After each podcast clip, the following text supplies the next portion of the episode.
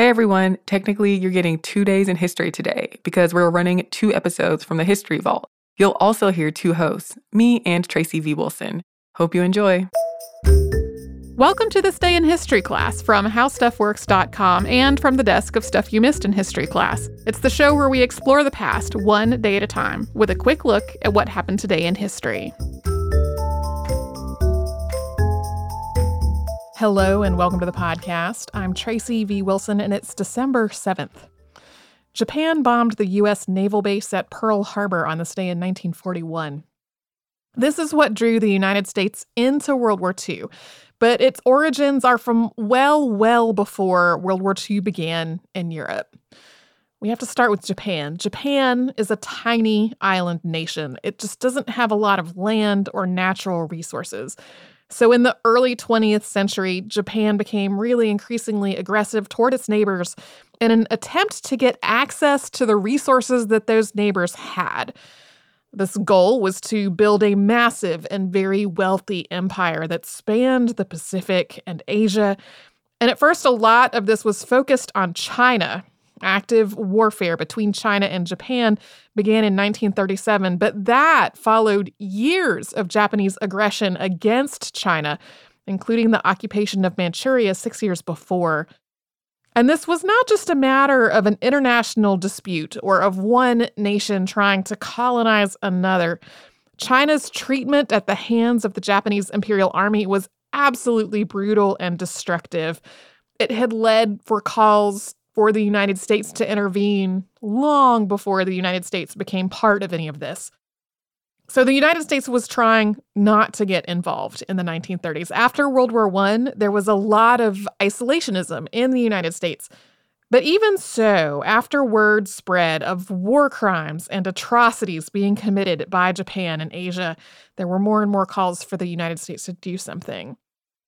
Rather than taking direct military action, the United States started implementing sanctions against Japan. This included a trade embargo that cut off most of Japan's access to things like oil, which Japan needed, especially in wartime.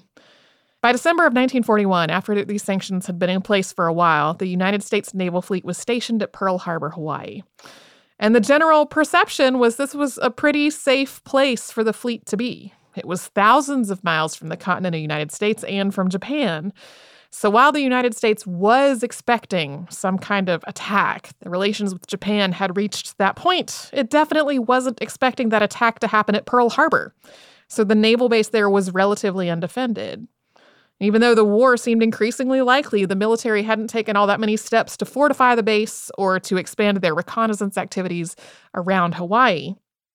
All this meant that when the attack did happen at about 8 a.m. on December 7th, it came as a total surprise, and the results were absolutely devastating. In less than two hours, every battleship in Pearl Harbor was significantly damaged. Two of them were completely lost. More than 300 airplanes were damaged or destroyed, and more than 2,400 people were killed. More than a thousand were wounded, and this included soldiers, sailors, and civilians. Although this was catastrophic, and it's often remembered as a total loss for the United States naval fleet, in reality, the United States naval strategy had evolved beyond the use of battleships. The battleships were the ships that were mostly in the harbor at Pearl Harbor. Instead, by this point, the United States was making extensive use of aircraft carriers. And the aircraft carrier fleet was not in Pearl Harbor that day. In fact, there were no aircraft carriers in Pearl Harbor on December 7th. So the aircraft carriers that at that point were so central to military strategy were not affected by the bombing. At this point, though, the United States population had been really divided in terms of whether to go to war. Public opinion had been gradually shifting over the previous few years, but there was still a huge strain of isolationism and a lot of people who just did not want the United States to become involved in another war at all. But after the bombing of Pearl Harbor, that completely changed, and the public and the government alike were united behind the idea of going to war against Japan. After the United States declared war on Japan in response to the bombing of Pearl Harbor, Germany and Italy declared war on the United States not long after. That brought the United States into World War II in both Europe and the Pacific. Thanks to Casey Pegram and Chandler Mays for their audio work on this show. You can subscribe to This Day in History class on Apple Podcasts, Google Podcasts, the iHeartRadio app, and wherever you get your podcasts. Tune in tomorrow for the birth of a woman who was called a king.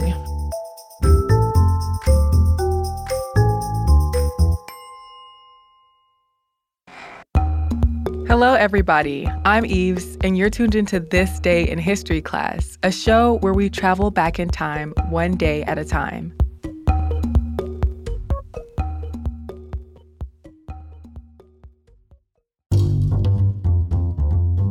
The day was December 7th, 1963.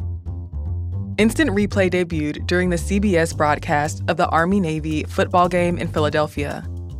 In 1955, George Retzlaff, the producer for the broadcast Hockey Night in Canada, used a wet film or kinescope replay on a goal.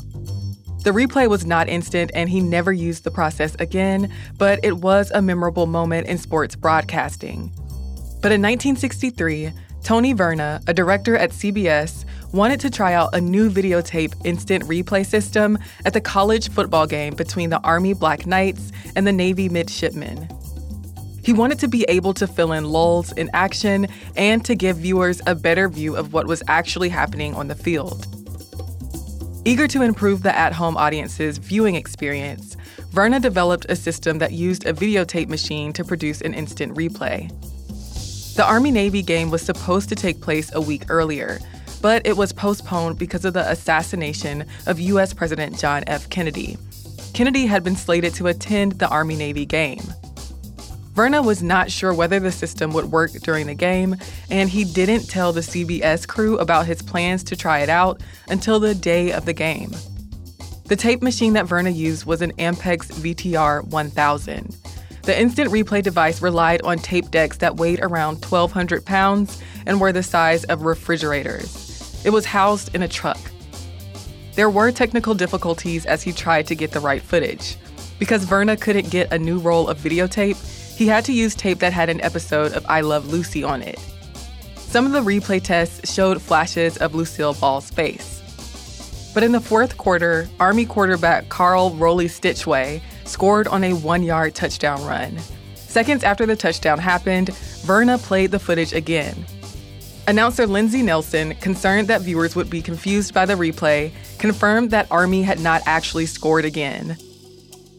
The original tape that stored the footage has since been lost. The technology was prohibitively expensive for some schools, but more broadcasts began using instant replay, and slow motion and freeze frame were introduced. Instant replay also began to be used by sports officials for plays or calls that were dubious. This use of the technology has proven controversial at times and different sports leagues have different rules on how replay can be used during a game. I'm Eve Jeffcoat, and hopefully you know a little more about history today than you did yesterday. Want to impress your internet crush? Show them your history smarts by sharing something you learned on the show. Don't forget to tag us at TDIHC Podcast. Or if you want to get a little more fancy, you can send us an email at thisday at iheartmedia.com. Thanks for tuning in, and we'll catch you tomorrow, same place.